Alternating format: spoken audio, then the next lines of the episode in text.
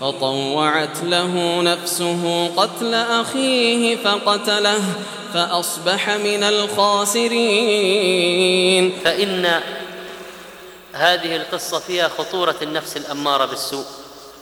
فطوعت له نفسه قتل أخيه.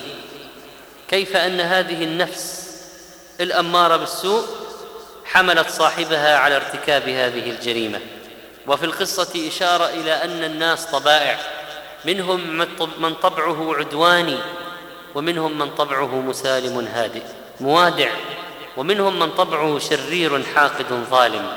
وكذلك فإن هذه القصة تبين أنه قد يقع من أبناء الرجل الصالح من يكون صالحا ومن يكون طالحا. فهذا آدم النبي التائب صار من أولاده. واحد صالح تقبل الله منه واحد طالح قاتل صار من الخاسرين والنادمين.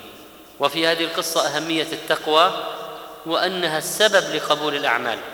إنما يتقبل الله من المتقين فعل الواجبات وترك المحرمات.